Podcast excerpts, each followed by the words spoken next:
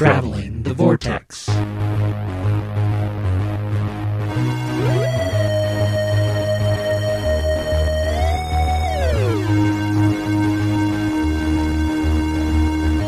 We've joined the Doctor as he travels the vortex and arrive at episode number 351. And this podcast merely enables us to be wrong with the authority. I'm Keith. I'm Sean. I'm Glenn. How are you guys? Very good. Good. Excellent. Now you came. You used the same open that I thought of earlier in the week and forgot to tell you about when I got here. Oh, I, apparently our minds are in sync. that Apparently might be so. scary. Apparently so. So does that mean you're both wrong with authority? Always. you guys have a good week? Yeah, that's pretty good. It was a a, a, a It was a week. long. um, I had uh, Katrina on Saturday. Mel's at a conference in uh, St. Louis. Should be on her way home now. And um, so I had Katrina, and she wore Papa out. God, what did we do? We played video games and um, went to uh, Sam's and had pizza and did some early Christmas shopping. Well, not really shopping. We did some Christmas looking. As in, she ran into the toy aisle and said, "I want this, this, this, and this," and Papa made notes. Um, and then Christmas was browsing. yeah, Christmas browsing. Yeah, went to the park and played for like two and a half hours. We went home and had uh, taquitos and nachos, which she'd never had a taquito before, so she wanted the recipe so she could take it home to her parents. I just gave her the box. I said, "Here, you know." I worked really hard on this. Let me tell you. We watched Ernest Scared Stupid. What'd you think of that? Uh, she sat with her hands over her eyes and really tried not to pay attention to it because the troll was scary. And I'm like, really? And It's then not just Sarah. Well, as I watched it, I realized I don't think I'd ever seen it. Really? Like, I don't remember any of this movie. I remember there was a troll movie with Ernest, but that's about it. Like, I thought he was green, and you know, he wasn't. He was brown, and I just everything was cool. I'm going to cross this one off my list because apparently I've never seen it. Add it to the list and cross it off. I, I got a Halloween movie knocked out this week, I saw your post about that and thought, yep, that's a Sean Halloween movie. and then uh, I didn't, I didn't, I didn't, uh, I didn't post it, but we watched uh, Toy Story. Uh, what's the Toy Story of Terror? The little short, which is it's still one of the greatest things ever. Yeah. But I've seen it like a hundred times now. Today we got up and we went and met with my mom and had chocolate chip pancakes for breakfast. and she had just just had a great time. And then I dropped her off and then I picked up Shy from Jesse's house. then I had the wee the wee one the rest of the day. I'm exhausted. Just flat out exhausted. To the point where I'm considering calling into work tomorrow, just being like, no, you have to go on without me. I can't do it. Sounds like a good weekend. What'd you do, Glenn? You did everything. I did lots of stuff this week, but I can't remember half of it. Well, I watched look- a bunch of stuff. Let's start with your Halloween challenge, which Well, I, I was I gonna start all, with- I I'm watched- so proud of you. I watched for the doing two it. episodes of Inhumans this week, which maybe that was last week, and I just forgot to add it.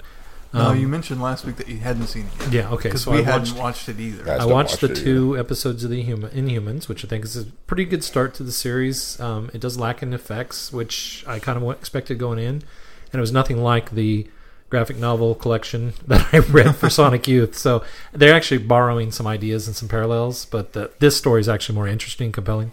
Um, I watched uh, The Gifted, the first episode Wow, of that Gifted. was which, wow, that was amazing. Yeah, really, really liked it. No, I started. Yeah, as I mentioned last week, I started my October movie challenge, which again, thanks to Adam for posting the picture and idea for me, um, for to me.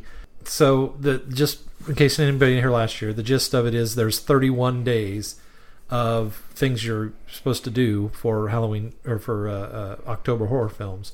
And the first one was 1920s to 30s, and so I watched an old, old, old film, 1930s 2's The Monster Walks. It was pretty decent. It was good. It's there's not a lot of horror to it. It's more of a thriller, more of a terror, um, because there's no supernatural element to it. But um, it was it was good.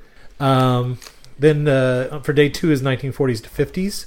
I watched The Devil Bat, which has Bela Lugosi in it Oh, and uh, he plays a mad uh, scientist that's working for a cosmetic company, and he seeks revenge. No. He re- seeks revenge on his um, employers because, without them knowing, he's working for them. But he creates these giant bats to attack the family and t- take out the members because they're making money off of his inventions.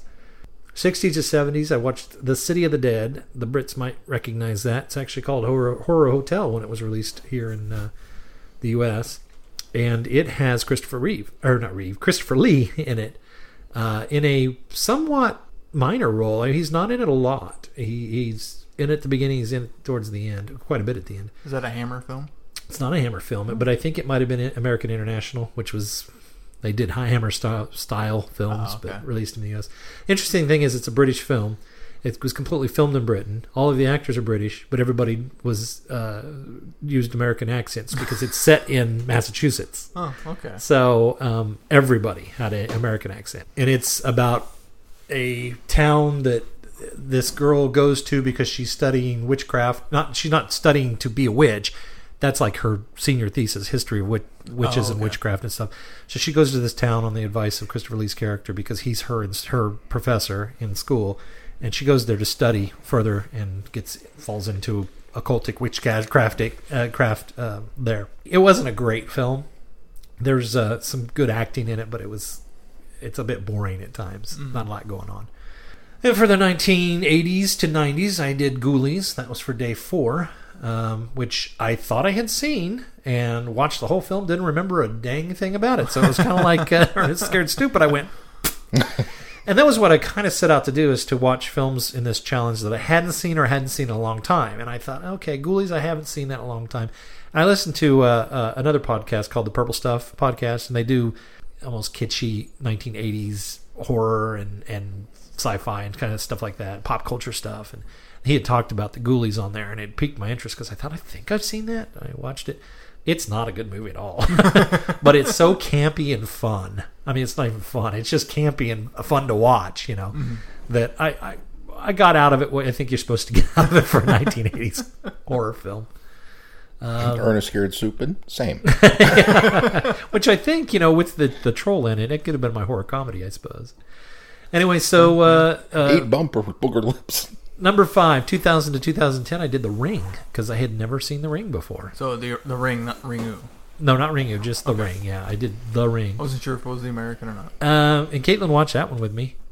Good concept, but there's some questionable delivery on the the the connection of it, how it how it works. Just didn't seem to be fulfilling, or the the the. I, I'm hoping that the Ring Two maybe fills out a little bit about how the girl was actually able to do this kind of stuff because that's not there. It's just all kind of left as this mystery of how she was doing all this anyway. So it, it's entertaining. I'll give it that, and I, I know why it's such a, a pop culture thing because there's there are a lot of unusual and unique ideas about it, and it's genuinely spooky. I mean, it, there's Oh, yeah. a lot, a lot of spooky mo- po- points of it.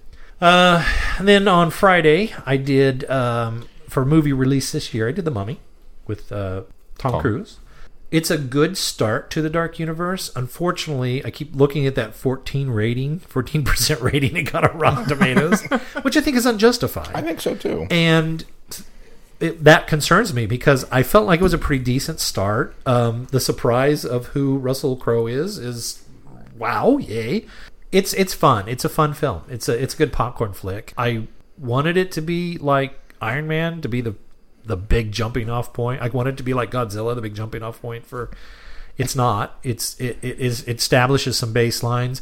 You don't have to construct a shared universe. I think is where everybody's rushing to get to that.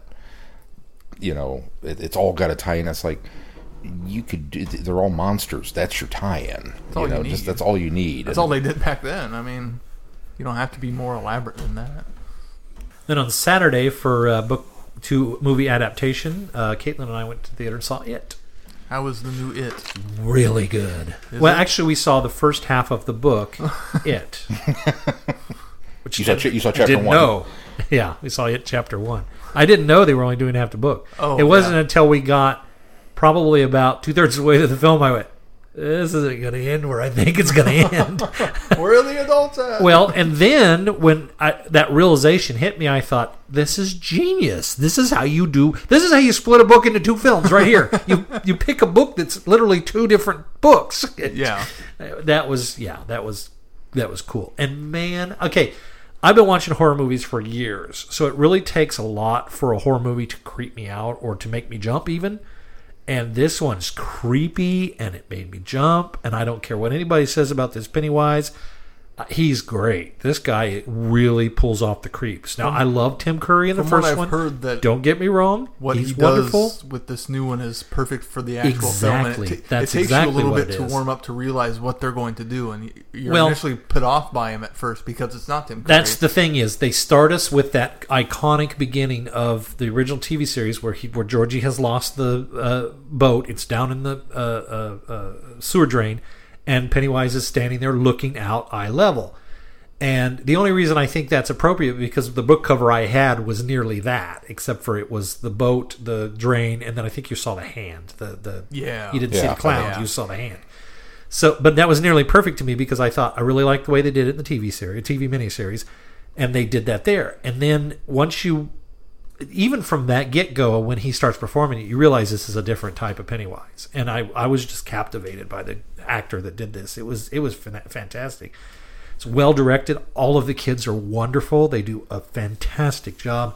It's it's genuinely creepy. It I couldn't I can't tell you how close it is to the book because I read the book literally 30 years ago and haven't read it since. What most of what I remembered from it was from the television miniseries because I had seen that more recent than I did the book. But from what I do remember of the book, there's it's it's there's a good chunk of it there. Um, and then the last thing I did was I want for horror comedy, which was today's. I did uh, Tucker and Dale versus Evil. And uh, yeah, I it knew it is. was kind of beginning. Yeah, You it weren't was- a big fan of Slither, so Yeah, it was. It's mildly amusing. It's fun. It's the the. I think the biggest problem I had with it is I went into it the mentality of it being a horror film, and it's more just a. it's a it's an accidental slasher film. It's an accident. That's the problem with it. It's an accidental slasher film, and from that perspective, it's it's when you go into a horror film and you have a motivational evil. The graphic violence is acceptable because the evil is what's portraying the violence. When it all becomes an accidental parody of that kind of thing, it the violence then becomes elevates to an unnecessary level for me, and that's what it was. I'm surprised I've made it eight days into this yeah, challenge. you've been doing great. I was like, at the beginning of this, I thought, oh, this isn't going to go well. I, I, let me tell you, I am not kidding when I say how proud I am of you of this because you mentioned it last week and you were genuinely kind of excited by it, but then you were having that worried. Uh, I'll probably get a couple days into it and give up, especially starting with, you know, the aughts. Yeah, that's yeah. kind of a that's, well, that that's a wasn't, that, wasn't that far back. It was 20s to 30s, but But that that could be a challenge there and, and a little off-putting to people. for most people, not for Not me. not for not for I was actually re- I was I was reveling in the fact that oh we're starting in an area that I love. So as, as the as the updates came out and they kept coming and they kept coming and every day there was no I was like, hey, well, he's really kind of chucking along with this. And then I thought, well, when we get to the current stuff, when we get to a movie release this year or a, you know the horror com- eh, that's where he's going to kind of drop the ball. And then you didn't, and he kept going. And then I went, wow. Glenn's really Glenn's. Good. I haven't even posted my Halloween pictures yet for the pictures, and I plan on doing that one. This Well- one I kind of knew I wasn't going to get to it. Here's the thing: is I, that was the other thing I had I had kind of planned this first week around going and seeing it with Caitlin, and it wasn't until I got halfway through the re- week that I realized I was going to do it for release this year for film release this year, and I actually got up to Thursday and realized, oh wait a minute, that's on a Friday. I was like, that I can't do it for my release this year, and so I went to my list and I looked and I realized, oh, on the 7th, which is the day that we could go, is a book to movie adaptation. I thought, well, this works. so, I'm very proud that you're sticking with it. Yeah. As I said, well, let's here, see here how we this are week. eight days into the let's month. see how and I this still week have yet goes. to post a photo for my Halloween challenge. Let's see how this week goes. Keith, what did you do this week? I watched John Wick 2. And It was okay. I act, I better than the first one? aspects of it. So I think the action in the first film was better, I'd agree with that. but I like the story of this one better, and the world building in this one is a lot better. Because while these films they have great action and quite a bit of it, there is still a lot of it not action. It's him getting ready. It's him going doing whatever. It's and then long action scene and then back to doing whatever. So for that aspect of it, I like this one better because it had all of those. The, the, the in between action was more interesting to me. gotcha. I can't wait for they're, they're doing a third one. So I, I'm, I'm excited. I'm a bit more excited now for the third one, having enjoyed the second one a bit more. And then I finished Defenders, which was pretty good. I thought, um, not as great as it could have been, I agree. I agree. it, but some of it kind of justifies some of the stuff in Iron Fist. That's what I was saying. It's exactly what I was saying. and it's small stuff in Iron Fist. It's Yeah. nothing about his character or the main Well, plot of the Iron do- of Iron do you Fist. agree, though, important that- why Iron Fist comes first. yes, agreed. But do you also agree that it makes Danny Rand a lot more tolerable? yeah, it The- does. The, the, the, series makes it a lot more tolerable. And Yeah. I mean, it- yeah, a lot of the reason why they did Iron Fist first makes total sense. oh yeah, you had to do it. I I kind of wish. Don't skip Iron Fist. Yeah, don't skip Iron Just Fist. if you don't like it, just keep plotting through it and get done because there's a there are plot elements to Defenders, which is a much better Huge series. plot elephants. Uh, how, how do you guys Elephants? feel? I thought you said huge, elephants. huge plot Plot elephants. elephants. Don't Well, forget to look for I the like elephants. that. I'm going to start using plot elephant. Considering the ribs, oh yeah, yeah. without saying too much about the ending, I kind of wish they. I felt they pulled their punches a little bit too much. I, I feel like that's not the end of the hand. It's obviously not the end of the hand. I kind of wished it was because I think the hand has kind of run its course, and I kind of want them to do something. Well, yeah, and after doing over four, five series, well, four series. the hand wound up kind of falling flat for me a little bit. And then the fact of what they did with Matt at the end of the episode, uh, season, I knew the outcome of that. Well, I sort when of it happened. yeah. I, I- they I had sort of figured announced season myself. three, so you know nothing's. Oh, I hadn't even seen the season three announcement. I well, think they I- announced that after season two, Yeah. so it's kind of like that's. It's, Right. Yeah, No, I it's just kind Empty of frustrating. cliffhanger. I agree. What? Well, It's an empty cliffhanger. Well, no, no, because- because they resolve it before But the it, end. it takes the emotional punch out of it. it does take the Ah, emotional punch okay. out of it. The only other thing I did this week is I've started making Sarah watch Stranger Things because she didn't watch season one. Oh, so we're she didn't watch this yet? rewatching that uh, so we can get ready for season two. And how's she handling it? Good. She's fine with it. It's pretty much all I did this week. Gemma has a tooth that's come already broke through the surface a little bit. Already. Yeah. Well, let's move on to news then. Not very surprising. The Doctor Who Christmas special is going to be in U.S. cinemas. that's kind of the the going trend. In other news, Big Finish announced a new countermeasure season, series two. So I guess they're not as far in new the new countermeasures as far as I thought. Uh, what makes this one extra special? It features the Yeti and the night and and the Great Intelligence, with a story written by Andy Frankenbaum. Oh, That was a drum roll. Ah. He just took forever to get to it. sound like a helicopter flying from a far distance. The fourth story in the box set of the four box of four adventures, written "Time of the Intelligence" by Andy Frankenbaum. Yay! So those who don't know, So he's the season finale. he is the season finale. Ooh. Uh, Countermeasures is the team from Remembrance of the Daleks, featuring Gilmore. Chunky. Chunky Yes, Gilmore. Chunky Gilmore. so apparently, Big Finish did previous adventures of Countermeasures, and these are the new adventures of Countermeasures. Yeah, they did a they did a set that I think took place in the 1960s. The first uh, four series I think took place in the 1960s. And so this brings it up to modern day, Yeah. I think. Yeah, the new series. So it's partially in uh, the 50th anniversary of the Abominable Snowman. Part of why they're putting this out. That's pretty cool. That is That so is cool. really cool. Congrats, Andy. And we'll get those on the schedule.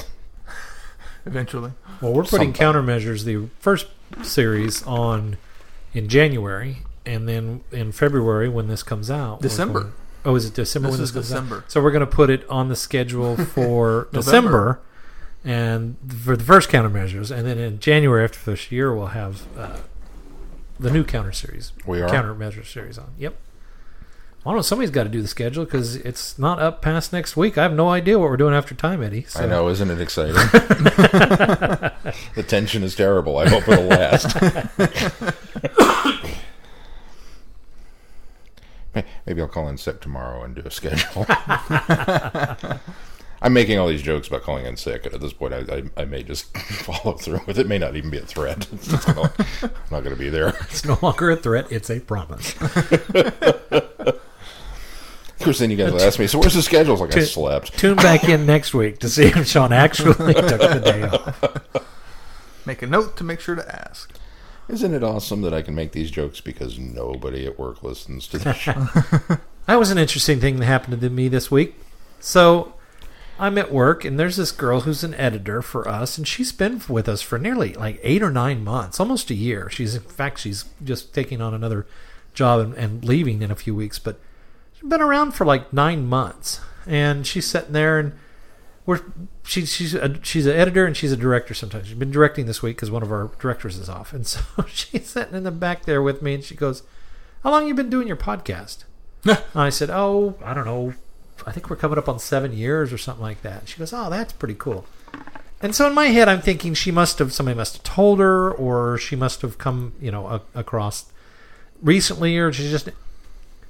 I said, "Oh, have you recently listened to this show?" And she goes, "No, I used to listen to it a long time ago when I worked at J.C. Penney's."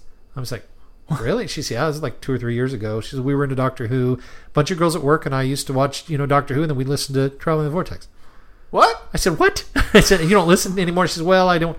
She says, "I haven't watched Doctor Who much lately, and I don't. I'm not. I don't hang out with these girls anymore that we chat. But that was our thing. Is we would watch Doctor Who, we'd listen to the show, and then we'd talk about the show you guys recorded." And I said, "Are you kidding me? We were an After Who show? We were an After Who show. They would listen to us when, yeah, And then there'd be discussion. and they would our discussion. They, weren't talking about Doctor Who. They were talking about our show. That's here in town at this J.C. Penney's. There's girls that were listening to our show. We have Wow. groupies? It blew me away. I don't know that they're groupies, but there were girls listening to the show here, and I was like, "Wow, that's." I'm pretty sure the definition of groupie is girl who listens to your show, but, you know, I'll, I'll let it slide. No, I'm pretty sure that there's more to a groupie than that. But usually they group around. They're, they're not hanging outside the door waiting for us to leave. So, um, no. It's Well, they just- can't because somebody put the Google address in wrong. Oh, we don't even meet where with the Google address is near. so yeah, That was a I was cheap just, shot, Glenn. I'm I Was like, I was like, wow, this is how bizarre. We she's been there for nine months, and she finally tells me before she's leaving, "Hey, well, how long you been doing the podcast?" what? wow. Hmm. Well, welcome, uh, ladies. Chelsea and yeah, the, the girls at J.C. Penney's. Oh, I I, don't know remember their Chelsea. names, but oh, was Chelsea there when you were there? Yeah, she was Oh, okay. in part time when Dave Okay, was. that's sick. right. Yeah. Yeah, she listens to the show. Not anymore, but she listens. She used to. She used to listen to the show. Um, Hopefully, the Hope- J.C. Penney ladies still. I hope they are too. That was just that was that was crazy. I was like, Wow. I don't. I rarely run into anybody I don't already know that listens to the show. Yeah. In in, in Topeka, you know, I, I don't don't run into anybody else anywhere else either because we don't live there. But Thanks for that. that was that was obvious, wasn't it? So, okay, does this beg the question then? Do, do we really need to get serious about putting together a Doctor Who meet and greet here in town? We town? probably do. I've been prob- waiting for you to do it. Oh, why is that my? We, we tasked Chris with the job. Oh, that's Oh, right. we oh, did tra- right, we we did, did task didn't Chris we? with the job. That's right. Chris, how you coming on that, buddy? It's enough for me to get together here once a week to talk about Doctor. I'm, I might be off tomorrow if you need some help. of course, by the time this show goes out, it'll be too late. That's the beauty of it. Oh, okay. So our last bit of news. Uh, unfortunately, Sylvester McCoy had to cancel his appearance at Time Eddie this year. Aww. Don't worry, they're still going to put on a fantastic show. Yes, they are. Yep. There's still a lot of great guests. Katy And Manning, he had Matthew great Waterhouse. reasons for canceling. He had a work commitment. Yeah. And not just any work commitment. A work commitment Sean's very excited I'm about. very excited about his work commitment. And I'm going to make you go look it up.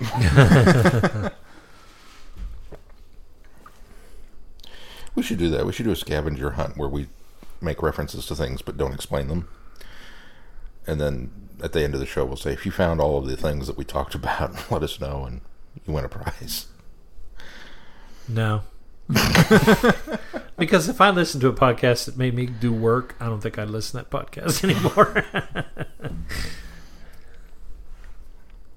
What if you were on a podcast that made you do work? I'm already on a podcast that makes me do work. that's kind of where I'm at.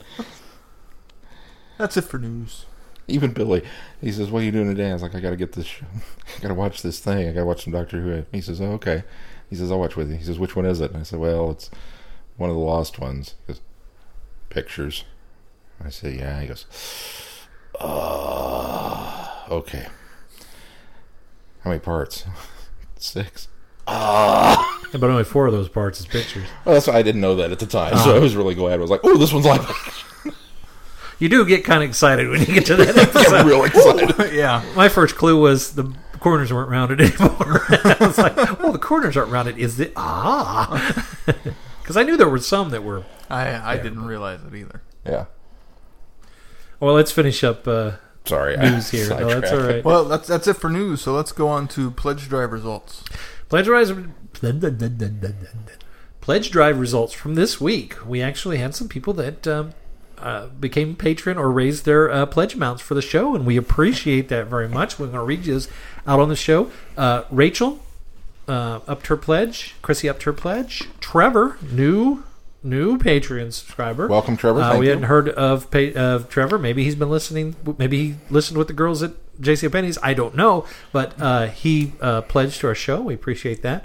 Uh, Brittany also upped her pledge, and then uh, Kurt, who had a yeah, he did have a little uh, issue with Patreon uh, accidentally, uh, but he's got that resolved, and he made a pledge, uh, upped his pledge for the show as well. So So we thank you very much. I don't know if you can see this, but on the thermometer, we went from here to here. So thank See, you we- very much if, for that. If we had not done that show live on Facebook that week, we could have got away with holding up something that really wasn't a thermometer and saying we, could- we could have said, you know, our big patron sign in the back. Heck, we could have had people on cell on uh, phone On banks phones, on, on, on a podcast that wasn't broadcast on Facebook Live. So but we did have them. They were just behind the curtain. they were behind the curtain. Uh-huh, uh-huh. So yes, thank you Which was everybody. poor planning on my part. I probably Thank should have put them in front of the curtain. Thank you, everybody who uh, are supporting us on there. Those of you that continue to support us, because there are a lot of people that continue to support that we did not read out. We appreciate all that you do for us as well, and, and your pledges as well.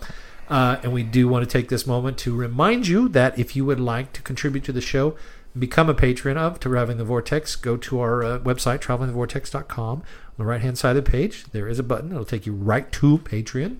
Click on that button, and you can uh, pledge to the show there uh, as well. So, or not as well. That's where you go. There's no other place to pledge to the show wholly, but uh, so do that if you can, and we appreciate it. Unless you really want to slip an envelope full of unmarked bills under the door of the men's room, I'll send you an address.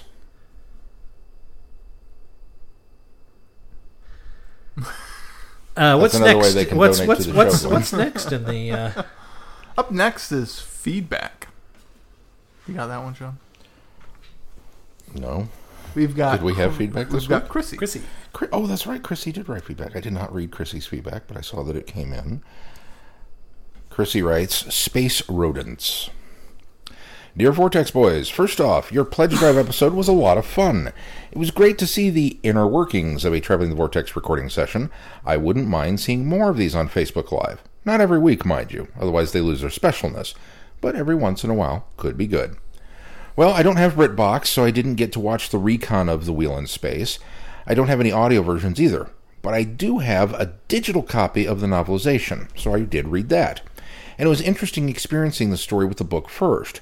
I only had a cursory knowledge of what happens in the story before I read it. Zoe joins Team TARDIS, Cybermen are involved, etc. But that's it. The book is my first full and proper introduction to this particular story. This is a basic Second Doctor base under siege story, but I think what gives it its charm is the details, especially with the characters and the setting. Maybe all these little details are only in the novelization and not necessarily in the televised story, but that fact is just yet another reason to read the novels as well as watch the TV stories. They add an extra dimension to the story because, you know, Doctor Who fans totally need more material to consume in sarcasm. Here are some things I liked about this book. The TARDIS tempts the Doctor and Jamie to leave when they arrive, but the Doctor just ignores it like he always does. The robots on the rocket encounter the TARDIS and sense that it is impossible, and end up dismissing its presence. Since it was impossible, it could not have happened, so it was not a problem. I love that little aside.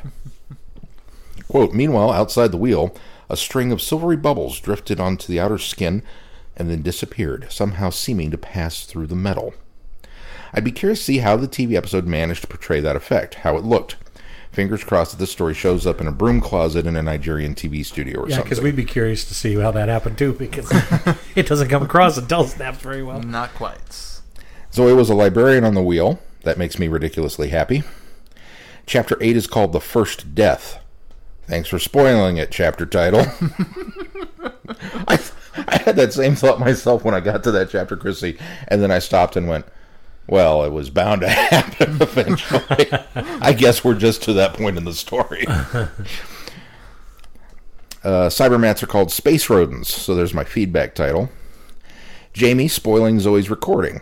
Absolutely adorable. These two are already clicking. The doctor's interaction with is it Gemma or Gemma? It's Gemma. It's Gemma. You would think I would know this. It's the British spelling. yeah. Spelled it the American way. His concern for her when she said her husband had died. The second doctor always seemed to care about people as individuals in his adventures, thinking of his conversation with Victoria in Tomb of the Cybermen. Zoe crawling into the TARDIS in order to avoid the doctor noticing her before they leave speaks volumes about her character. Not just that she's a super brainy girl from the future, but that she feels she has to be sneaky. It's like she feels guilty for leaving her duties on the wheel, but she wants an even bigger adventure with the doctor. Yes, I gleaned all of that about Zoe from one small scene at the end. These are my small, random, and somewhat disjointed thoughts on this, but I enjoyed reading this book. It was a quick read and a lot of fun. And now The Wheel in Space is further up on my list of lost episodes that I'd like to see found. I'll close up here. Hope you all have a great week. Talk to you later. Chrissy. Thank you, Chrissy. Thank, you, Chrissy. And of course, don't forget you can send us feedback by going to our website. While you're there donating to Patreon, you can just click on the Send Us Feedback tab and fill out that form, or you can send it directly to feedback at travelingthevortex.com. Let's move on to our review The Wheel in Space. When the TARDIS rematerializes inside the a rocket, the Doctor and Jamie are alarmed by the presence of a hostile servo robot. They discover that the rocket is drifting in the orbit of a giant space station, the Wheel in Space. Once inside this magnificent spaceship, they are bewilder- bewildered by its complexity and sheer size. The technicians and programmers are highly trained, but who are they working for? Suspecting the worst, the Doctor is still horrified to find the deadly Cybermen in control. What evil plan are they plotting? Who or what are the Cybermats?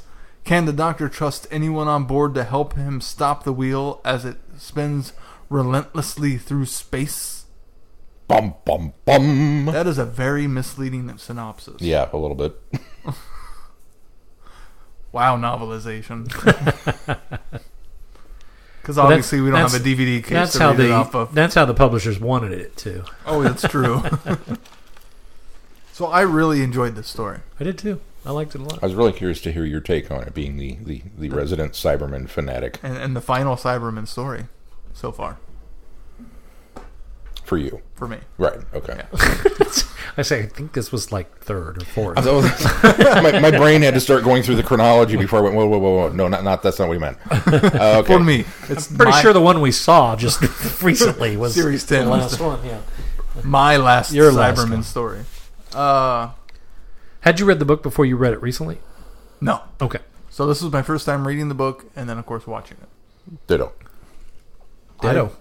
There wasn't much I didn't like about the story, really. I mean, it's the Cybermen are kind of up to the normal Cybermen aspect stuff. It's kind of a weird meld of the moon, the moon base, and the invasion because you got the cyber controller off in the distance and the Cybermen trying to find their way on, uh, with the added aspect of Cybermats.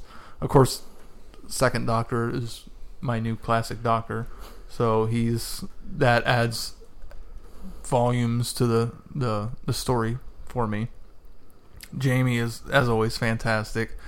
I think Zoe is my favorite female companion for the second Doctor. So there's all these things that are stacked in my fa- its favor to begin with, and just the era that the show is made at this time is just so enjoyable to me, no matter what truly happening.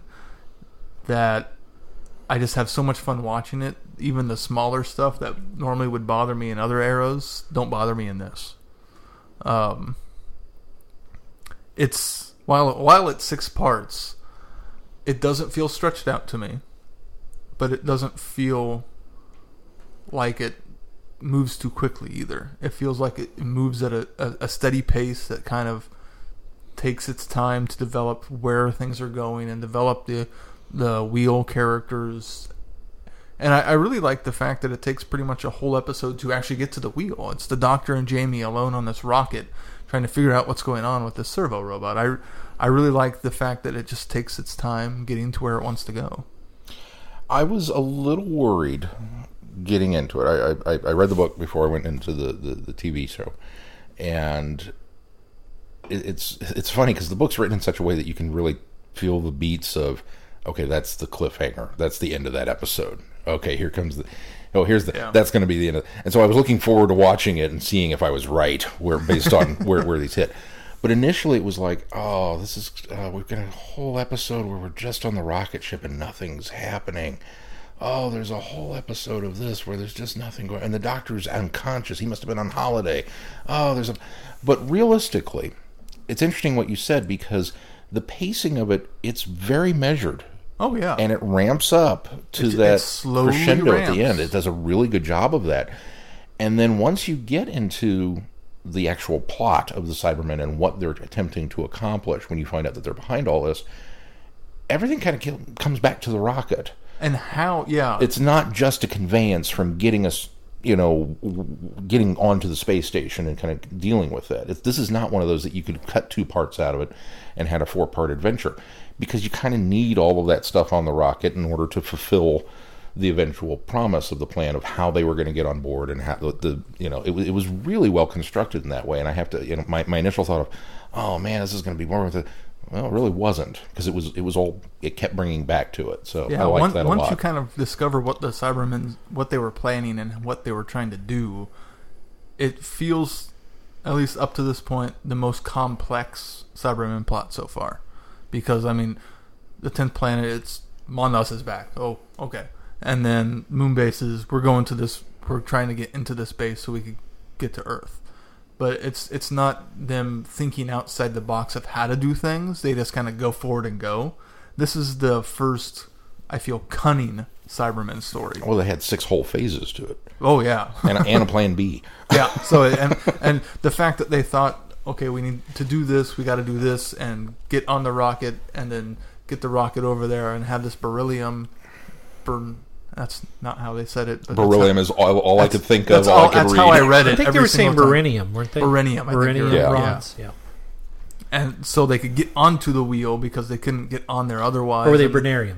Bernalium rods. Bernalium. Bernalium rods. I think that's Sure. and, Beryllium. and and sending the cybermats through those bubbles so that they would eat the the rods so that they would have to go to the rocket. It's just such a well thought out plan. that Well, and I liked like- the, the, the added touch that the Cybermats can be programmed if they've got a mission that they are they're not harmful yeah because that would call attention to them and they they've got to complete the mission first. But then once the mission was complete, eh, flashing eyes and people are dying and yeah that was cool because that's not something I'd been exposed to really before. Usually, it's Cybermat is like, "Ee!" Well, you're kind of used to Revenge of the Cybermen. Yeah, that's true, too. Cybermats. up until now though, we hadn't had hypnotizing ones, right? We didn't have that No. in No, that's Moonbase. a new we didn't have that in uh, Tomb, and we hadn't had that. No, this is Obviously this is the Ted first Plan. time that the Cybermen have really kind of taken over other humans. and to my knowledge only. In all of the cyber stories, I don't remember a, No, a be- hypnotism aspect of it. well, yeah, I mean, they've had the earbuds, but I, I think the closest thing, and it's not entirely the same, but the, the fact of the, the the bits they put on the humans' necks to keep it from happening is kind of similar to what they do later in the invasion. Yeah. yeah, But that's more to knock everybody out than Right. to actually take them over. yeah, Right. kind of makes you wonder why they didn't keep that. Well, they were, I guess, too easily. It's it's easier to invade when no one's conscious as opposed Well, to. I'll tell you, this is what I th- this is what I do with the Cybermen is I don't think that the Cybermen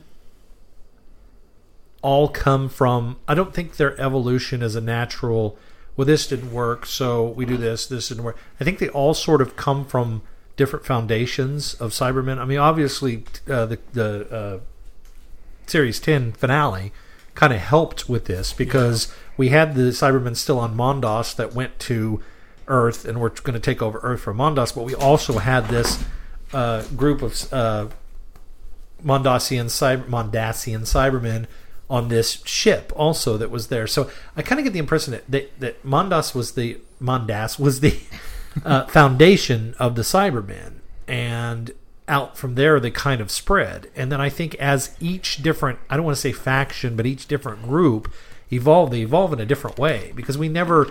When we come across the Cybermen, with the exception of rebooting the Cybermen for a different universe and starting their story over in uh, Army of uh, Steel, uh, Rise of the Cybermen Army of Steel, or Age of Steel. Age of Steel. We never get the well. These were actually from Mondas. These were actually, you know, these were, fr- you know, every time that we're reintroduced to the Cybermen, we don't go through this whole backstory of of going all the way back to Mondas. So I always get the impression that the reason why it kind of kind of normalizes, I think, in the '80s, '70s, and '80s, but Yeah. um, I think the reason why we have Cybermen with different abilities and different, even different styles and looks, is because of the, the direction that that particular group of Cybermen evolved in the cybernetic process. And I think to me that always works with well, no, they didn't continue to keep changing to the you know because by the invasion we've got a whole nother evolution of Yeah. Cybermen that are that are completely different than what we just see here. And I think the next step, right? I'm not mistaken. The next time we see the Cybermen in linearly is the invasion, correct? Yes, Yeah. yes. So I think that I always like to think that ma- the these are all time. really kind of different evolutions of Cybermen from that you know point that we got to. That's also Well, true too. The, the line Rory has in A Good Man Goes to War helps kind of lend to that too, because he talks about the nth cyber legion, where there could be other cyber legions out there doing other things and kind of de- devolving or evolving in their direction too. So you can kind of glean that from several different instances, not just the season finale. It's also true that it, the Cybermen have never really been presented chronologically, I don't feel, in Doctor Who. Because when you look at Tomb, which is such an early entry, and yet it's set so far in the future that the Cyber Menace is all but forgotten.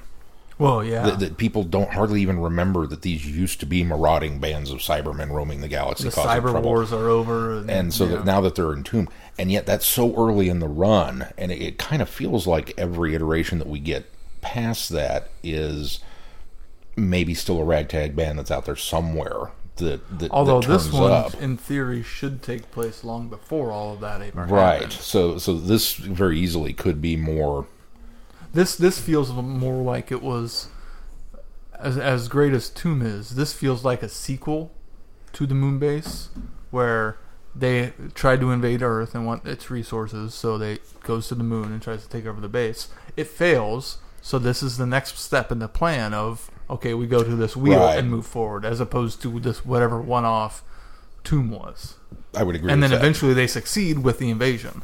Tomb is kind of an anomaly, I think, in the Cyberman storytelling, at least of this era. It would be interesting almost to try and put them in some sort of chronological order for, for the cyber timeline, just to Attack of the Cybermen make things really complicated. Yeah.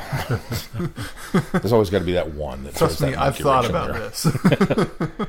So eh, you were saying that you felt you could feel the beats in the book where the cliffhangers were. I disagree. There was maybe only one or two, for me. There was only one or two places where I really felt like, okay, that probably is where the cliffhanger is. For me, when I read the book and I finished it, I kept thinking, how are they going to make this six parts? This what I thought, book just clips right along. I could see four parts maybe, but five parts or six parts for this, I just couldn't figure out how they were going to do it. And then seeing it and then thinking back to the book, I kept thinking, I didn't. I don't think I even expected an entire first episode to be all Jamie and the Doctor trying to get to the ship. I didn't. I didn't even think that. I mean, that clipped along so fast for me in the book. I felt like that was maybe going to be the first fifteen second or fifteen seconds, fifteen minutes of an episode, maybe twenty. I thought we'd already be on the ship by the time, or the wheel by the time we we got to the end of the first episode. So I was quite surprised by that. Well, Twenty minutes would be an episode. I think the other thing that I find interesting is Chrissy brought up the fact that you know i she read the novel and then she kind of wondered what they, they did for you know, the, the how the, the books are ob- obviously more nuanced and they have uh, uh, broader explanations for things and, and things Yeah. that you, you know so they can't get everything and that's that's quite frequent. But what I find sometimes, especially with these novelizations, is I will read the book and then I'll watch the episode and not notice what was more detailed in the book. I, I often don't. And it was the same case with this one. But I think the difference for that me is I think particularly with when I read a book first, at least with Doctor Who, if I read a book first and then I watch the episode, I think my brain fills in maybe the things that the details. My brain does the get- same thing, get- and so I don't notice them when I'm watching the series, especially when you're, you know, have your attention diverted by uh, words on a screen because this obviously four parts of this were uh, reconstruction. And so I, I don't notice them. So I actually kind of wonder if maybe I'm doing myself a disservice by reading the book first and then going and seeing the episode because I think maybe I would because I get everything I need out of the novel, and then when I go to the TV uh, televised version of it, then I'm not missing anything. I wonder if it would be different if I watched the episode and then went and read it, which I need to do now that, you know, because we've kind of been reserving the novelizations of these stories to mostly the lost, uh, uh, missing stuff that we've got. And we do that because I think it does help us in, especially, with when we're watching a reconstruction. Um, so I think some of the things that we've already done and reviewed, those are the ones I need to go to the novelization and see the details pointed out to me as I read it because I think that's very interesting that it, it goes that way for Well, me. I think there, I think there's definitely a lot of that. I but I feel like the Wheel in Space doesn't have as many extra details to it. And I think part of that is because some of the novel, all the novelizations are pretty much the same length, page wise. And when you have a longer story, some of those details don't get fleshed out as much because they don't have to hit that page number. That's true. So when you have six parts, he's not going to add the extra details as much as he would for a four-part story. Is Black Orchid half the size of an average tar- target book? It's probably just as long, and it's got agonizing details. Here's 10 backstories about all the party goers. so the other thing that I found interesting about this is, uh,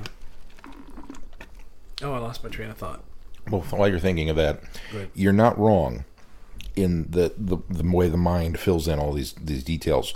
But for me, that's why I love reading the book, especially with a telesnap recon, because I, I it, it's it, it makes the the recon so much more access, uh, accessible Yeah, I would agree. for my brain because I'm okay kind of glossing over maybe agree, some of that yeah. stuff that's not there because I already have the details from the book. I think doing it in reverse, the I don't remember now which one it was that we did where I, I watched the telesnap first and then we went back to the novel and it was just like oh my god it was just almost painful to try and sit through because I don't know my I just my, my brain's wired to that I want I want more flickering images than what you're giving me. Was it Fury? Because I think we've only done this for Crusade, Fury, and this, right? Did we do it for Galaxy Four? I don't We remember. did it We for did do it for Galaxy. Galaxy okay, so we did it for Galaxy Four as well. But I think by that point, I, it had to have been one of the first ones we did, whichever one that was. Crusade would have been the first one.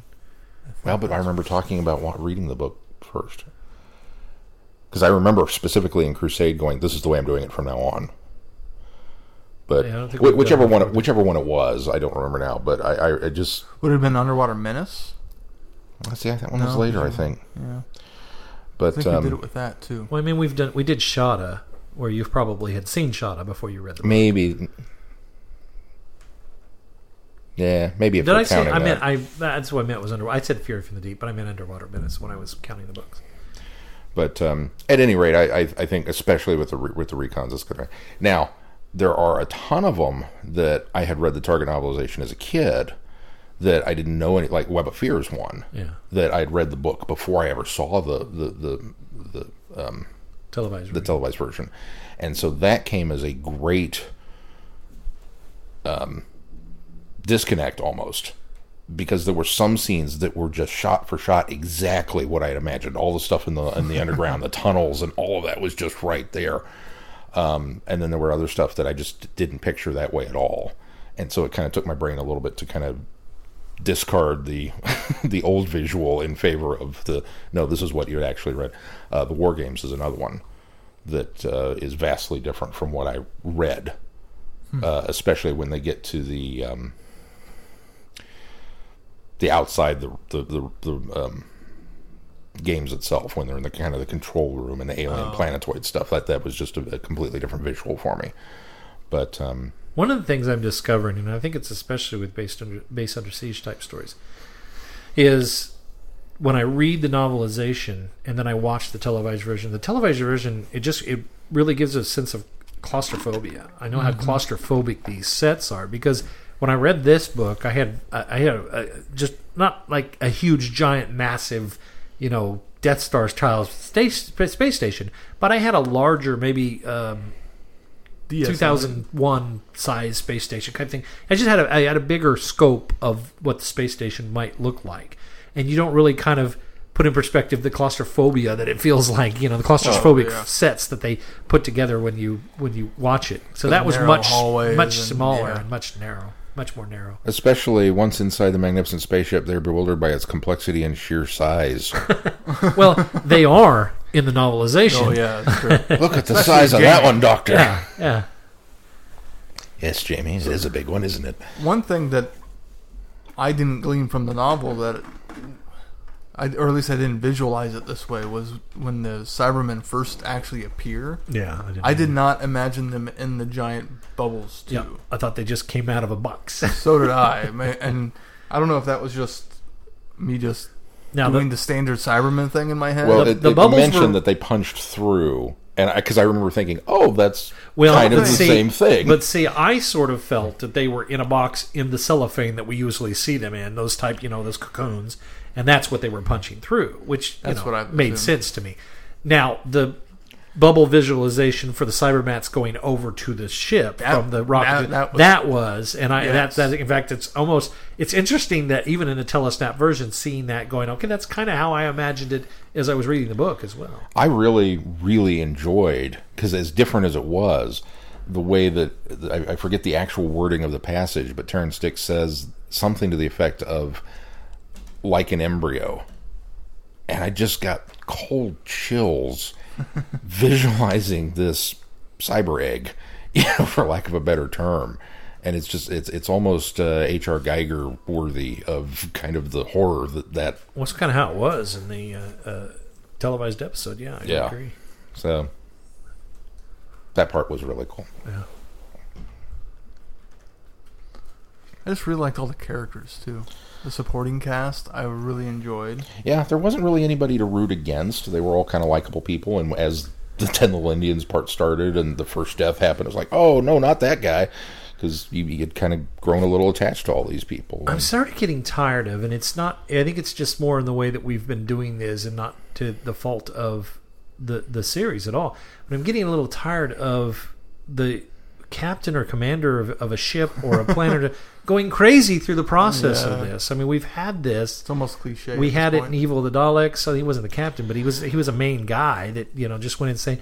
We had that more recently Tenth with something Planet. else. Yeah, tenth planet. I mean, we've just we, I I don't know. I it's Well, just I think because we've had this all kind of So many of bottled up together. But bases uh, of these, the commanders of the bases in these type of stories. I mean, Ice Warriors, the commander there is kind of the same way. Yeah. he, he doesn't. but we hadn't done that one re- recently. I No, just I feel like there was a chunk here just recently with I mean, and by that I mean like the last six to eight months that I just I, I mean, even underwater menace we had the the, Yeah, the, yeah. the, the, the guy was a mad was mad anyway but it just you know progressively becomes more and more mad. Tobias Vaughn does the same thing in in the Yeah. invasion but we haven't done that in a while either so I don't know it's It just, just it's fits it's to the era. it's me. one of those things that yeah maybe that's that that that's what it is it's just you- when you got a base under siege that's the way you're going to go with it but That's how you add extra drama. I suppose this guy went completely like in in a box though he went from being this like in control kind of guy to yep nope gonna, gonna deal with it not gonna deal with it Well, it's like okay that's when, different When it first started happening, I thought, oh, he's under cyber control. That's what I thought too. and the fact that he actually wasn't, wow, Yeah. that really impressed me. And I don't know if that was the red herring that we were supposed to believe or not. I don't know if it was intentionally set up to be a misdirect that, oh, you think he's under cyber control, only to find out that he's crazy, or if it's just part of the trope that the base commander tends to go crazy in these kind if of it, stories. if it was supposed to be red herring I missed it because I didn't see it I just Oh. I thought the guy was literally just folding because things weren't going the right way he's Well, he was the he was- novel definitely puts it that yeah, way more. Yeah, he was just a control. I mean, he's he's a guy that that he's a routine guy, and when things get outside the routine, he had no way to handle it. He had no idea how to handle it. I did question a little bit about the. So we went over to the ship and we find these two guys and we bring them back and we nurse them back to health. And the first thing is, well, let's take them on a tour and show them the power grid to the laser beam. And it's like, where's the where's the interrogation? Not that I necessarily need that, but shouldn't there have been a somebody going? So how did you get on the rocket? Why are you here? Keep him under surveillance. Don't show him the laser beam. Yeah, I don't know I, because I, I I apply that to like modern stories, but like I maybe I'm used to that with Doctor Who. Is you just got a little more free reign when you show up somewhere. yeah. Well, and, and I can't remember what exactly Zam- Joey did. Joey. Zoe.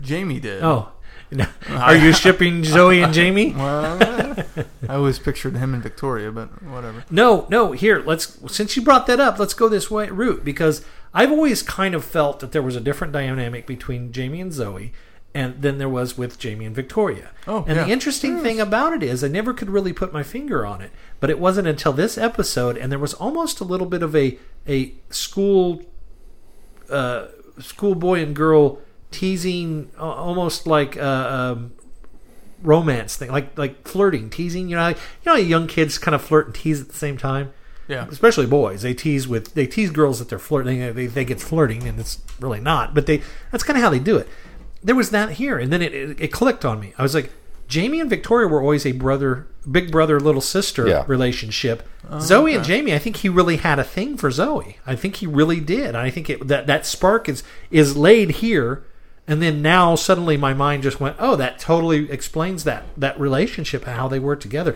He always seemed very protective in with Victoria in a big brotherly type way. He's always been very protective of Zoe in more of a jealous type way. And in, in the fact that he's he's he's jealous of somebody else. You know, it was it was it was it's less brotherly and more, you know, uh, uh romantic sense. So I hadn't necessarily seen it more, uh, brotherly before, but now that you mention it, yeah. I've always felt he was more brotherly with with with Victoria, and I've always kind of wondered if there wasn't a little bit because he and Zoe have that kind of almost healthy one-upsmanship. See, they almost have more best friend aspect to me than a Yeah, maybe. aspect. But um, in, this one especially, where you can see that oh, right off the bat, that's where this came from. That this isn't a a long-standing thing. That this is a you know, and and having just come back off the Krotons and you know the, the teaching machine, and she says something about well, you wouldn't have been any good to him. just Yeah. um, but I was kind of shocked. And again, it's a different era, it's a different time that these things were written. But when he, he first meeting, first meeting, he she makes a comment and he says, "Oh, yeah, about the the kilt." And he's like, oh, "I'll take you over my knee," and I'm like, "Wow, are you allowed to even insinuate that?"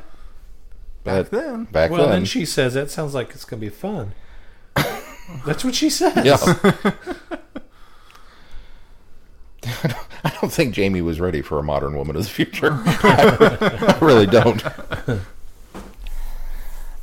So, first appearance of Zoe, which I, I kind of sort of intellectually knew that, but I don't think I really. It wasn't until I picked up the book in earnest and started reading it, because you'd even given it to me what two weeks ago, three weeks ago, Oh, yeah. and didn't even register there were Cybermen on the cover. Really, you gave it. to- So it wasn't until I started reading it and then I stopped and I looked at it and I went, "Oh, this is a Cyberman story." okay, I know what I'm in for. And then I read a little bit further and I flipped it over and I looked at it and went the wheel and said, "Oh, this is where Zoe's from." Okay, when does she show up? So it just, I don't know why my brain was just not you know, firing at all, and so I was putting all those details together, and in my head, this is kind of exactly how Zoe comes into it. I've like because I've never seen this one before at all, but yet I had no idea that she was a stowaway Oh yeah, I didn't either. or yet another in a long line of stowaways. Oh, I think you apparently. meant on the wheel. You mean in the TARDIS? Well, Well, I mean, I mean both. she because isn't. She isn't. I, I didn't. I didn't realize. Well, yeah, I, I she, do like how the she book attempts does it to a little stow bit more. away. she attempts but, to stow away. yeah. She's very bad at it. I, I really like the growth she has throughout this entire story of how she's very logic and and data and information and really wants and is striving to become more than that and sees the doctor and Jamie as a way to be that way. Yeah. I really like that all. I did too. and how she's questioning. Well, he says I'm more machine than human, and yeah, I just her entire growth is fantastic. And then my heart broke when we got to episode six and they're getting ready. And Jamie says, "Oh, don't worry, Zoe. We won't forget you." And I went, "Ah, cause you will." That's true. Oh, I didn't even think of that. Wow.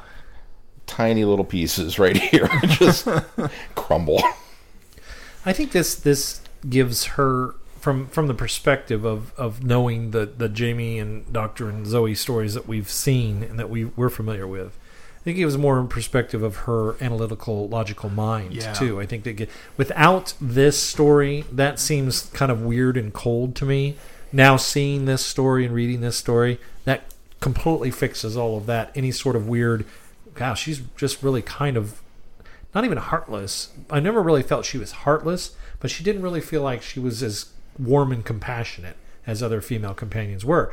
And I, I kind of She was just very practical. that's just it. And I always kind of figured it's well, it's because she has more of an analytic mind. But now having some basis for why she has an analytic mind like that. I mean, she, the the the doctor basically said the uh, the psychiatrist. I can't remember her name. Uh, the Gemma? Gemma, Gemma. says. Uh, Says to her, you know, well, you were you were brainwashed. you were Oh, you're yeah. you're one of the few people that that you know weren't wasn't exactly brainwashed because there it's addressed that you know they that she's just very un, uncaring, and it's not that she's uncaring, but that that's what they that's the impression that she gives to to at least two people in the in Oh yeah. situations, and so it it by addressing that, I thought, okay, that completely makes her character. I mean, it makes you want makes you want to go back and watch all of Doctor Who in order and go, okay, this really explores this character a lot better. But Well, and Zoe gets the benefit over most companions of the classic series that those character traits actually continue for her, and she grows more. I mean, she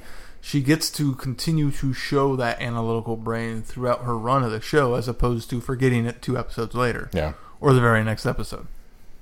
true. Especially in the invasion and you know some of the other ones down the line. The line. Krotons. She's directly responsible for you know yeah. com- compu- computing something that's going to save the day Yeah. and doing it so much better than Adric. Dominators, I think even. We finally got you to get have some sympathy for Adric, and then suddenly you're backing off again. We need to get him some more Adric, I suppose. He's deprogramming. Yeah. Been brainwashed. Anything else about this story you guys want to chat So about? my one small complaint, and it's a really small one, and I I don't K9 wasn't in the book. No, that would have been amazing. then it would be perfect. Uh, I, as far as the actual TV version, I didn't like the actual Cybermen voices, and I, I, it took me a while to think about this, and so obviously the Cybermen talk in the tenth planet. They don't, I, they don't actually talk in the moon base, do they? They're just a non-speaking, ominous threat. I can't remember well enough, but I think you might be right. and Oh, then sure, the only one that doesn't speak, oh, only, and the only one that speaks in Tomb is the cyber, leader cyber control, or cyber leader. Yeah. or cyber controller, whichever it is. And so that voice for the cyber leader here or controller was in line, but the actual Cybermen, I did not like their voices. That's my big complaint with the story. Well, it must have been a great story then, if that's your biggest complaint. and, and, and, and that's a Cyberman fanatic being like, "Oh, that voice isn't quite right." Uh, Yeah, but I mean- that goes back to what Glenn said. Yeah, you know, I- it's it's out of just- Yeah. sequence. Just could have been Not, better not to voices. mention, I mean, you you put up with it through most of the '80s too. I mean, Well, but set late '70s, early like '80s. diff- I, I guess The What- '80s make all the difference though because you've got David Banks. with When David Banks goes, excellent. It's like, See, I guess when I think of the Cybermen from this era, I hear the leader's voice, and when I hear the other voices, it's just jarring to me oh, okay. more than anything because it has that such iconic voice of "You shall become like us." I was more Cyber- grateful for the Cyberman voices because I could understand them. The cyber controller, I could barely. See, I ha- understand, almost yeah. had the reverse. really. I just like the fact that they don't all sound like Daleks. Yeah, I, in, they don't in- all have the same voice. well, yeah, it just in, in Oh, a way yeah. that helps It does help a little the bit. idea that these were people once upon a time. Is that maybe that little piece of their, uh, you know, Humanity humanity or, or, or whatever. Um, Unlike that is an inconsistency that I can't be bothered by. Sorry, Keith. Well, I know. just- I know it as was a Cyberman fan, that's more, why. more than it was. More than it, if if this by the end of the story, I was all right with it. It was just so jarring at first. I was like, "That's not if a this had Cyberman been voice. like what are they doing?" if this would have been like I think it was Planet Planet of the Daleks I think if you watched the non-special edition version the Daleks sound horrid I mean it's Well, uh, completely changed and completely it's kind of different like if it had those. been that like Daleks where it sounded like this and they sound like this and they sound like this and they sound like this all consistently, and then suddenly you throw it in there and go, eh, "Oh my gosh, that is not a Dalek," and then we return to the consistency of the Daleks. They don't- yeah. That bothers me. It's But- like when well, K9 there's- there's very little- gets When he laryngitis. yeah. yeah, yeah. There's very little consistency in well, the and Cybermen it wasn't side. until I really can't bother sat down to start thinking about it that the fact that we really don't have them talking that much after Tenth Planet Yeah. until we get the Cyber Leader again. So it it, it But was maybe just, maybe that's it. Maybe it was it- just a jarring thing that it was like a whoa that didn't sound maybe right. because I then- placed that into my whole head canon of how they all kind of evolved from Yeah, different yeah. groups. Maybe I was very pleased to. Um, they also look remarkably different later too. Not much later either. Yeah. So.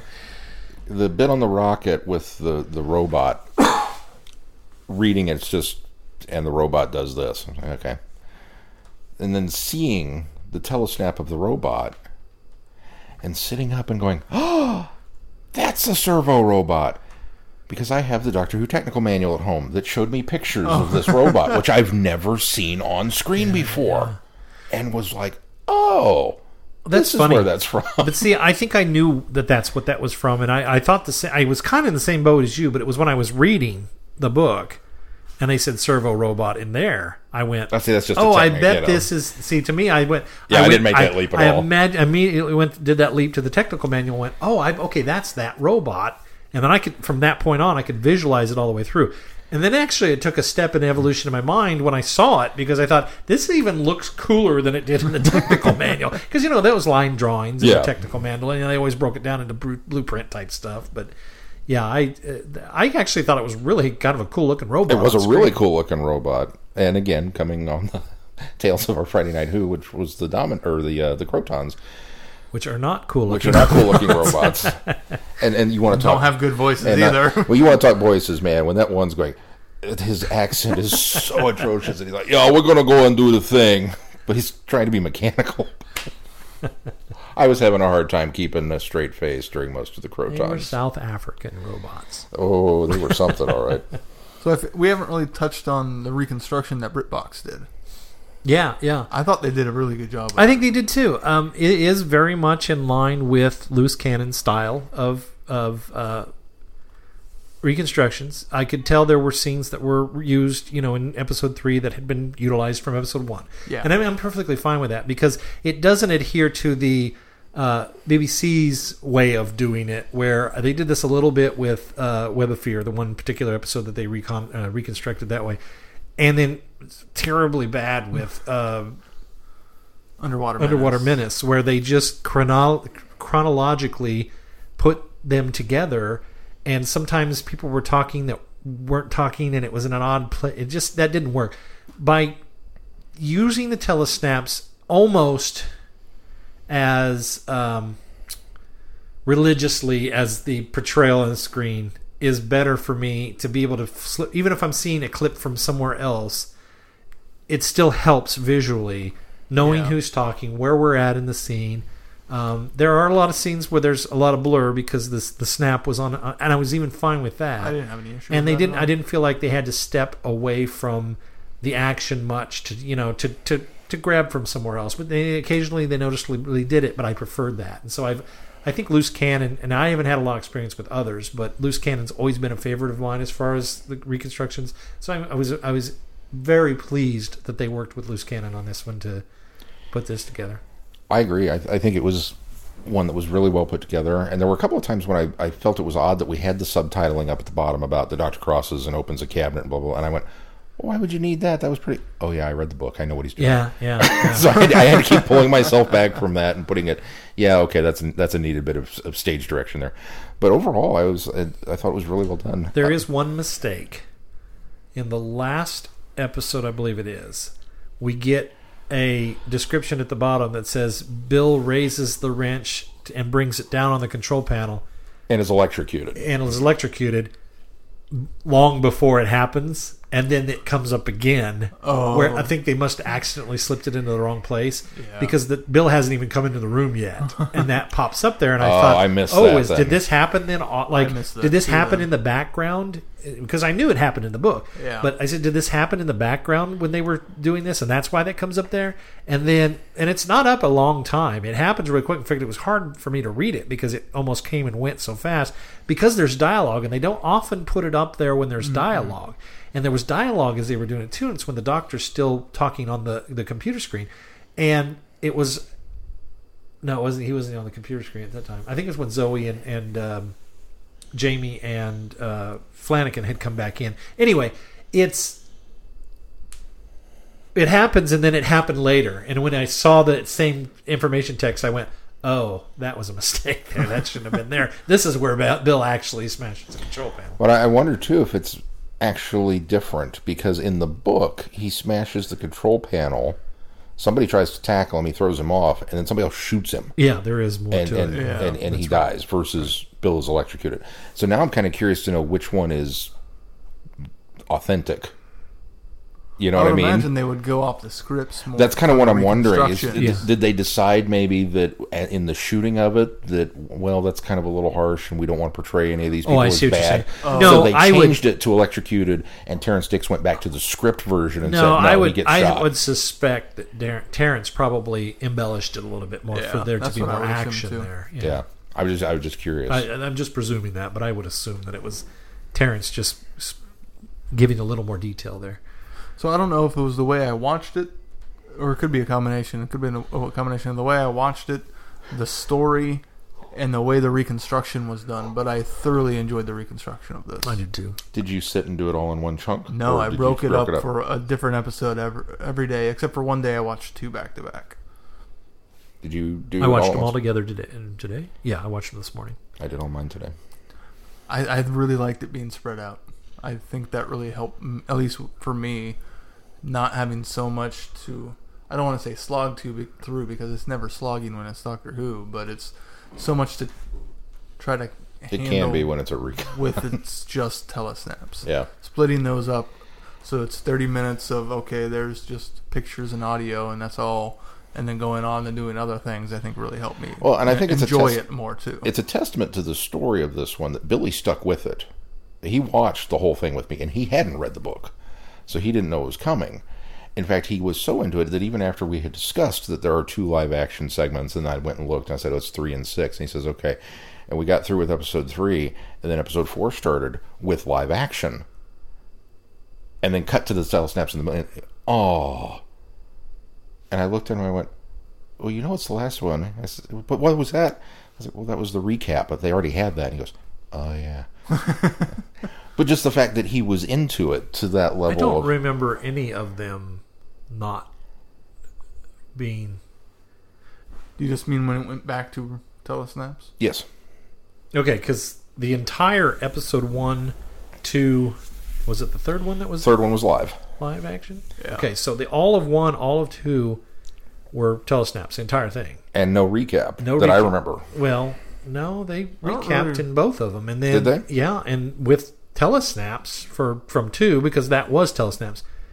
In the third one, it was live, but they had started the episode, and the recap was then, which that was another thing. I kind of questioned that. I thought, well, if you've got the animated part and it's an exact recap, or animated uh, live action part, it's an exact recap. Why wouldn't you just take that little section from the the moving pictures one and stick it in the end of the one? But I could see where maybe that would be jarring enough that it made more sense to keep this whole. But the entire there's no place where it goes without a a credits break. There's no place where it goes from telesnaps right into animation. Or live action? Live action. live action. No, but in episode four, it starts with live action because it's the end of the third part, which is live action, and then goes to telesnaps No, at the it starts beginning. with telesnaps at the beginning, which is I thought was interesting that three You had ends with bits. live action, or yeah, with live action with moving telegram with ten moving pictures, and then Four started with non-moving I'm pictures. convinced that it didn't. Maybe The he would- only thing that's different is the the open of every one of them had moving image for right because it's the, the, title. title. Yeah, the. And may- title maybe that's what he was referring to, but I, It- I it thought for sure be. it had. no, the- it, no, they were because I was again. I it made me think back each time. Wow, they could have just taken that little piece of Yeah. the live action and put it at the end of this one or at the beginning of the next one. Yeah, there was no, no Hmm. at no point that they did they switch back and forth. Okay. I thought they didn't, but but yeah, uh, the fact that Billy stuck with it, I think, is a testament to the fact that this is a good story. Because normally, Billy will watch Classic Who. He doesn't have a problem with that, but Telesnap Classic Who, he's not. Yeah.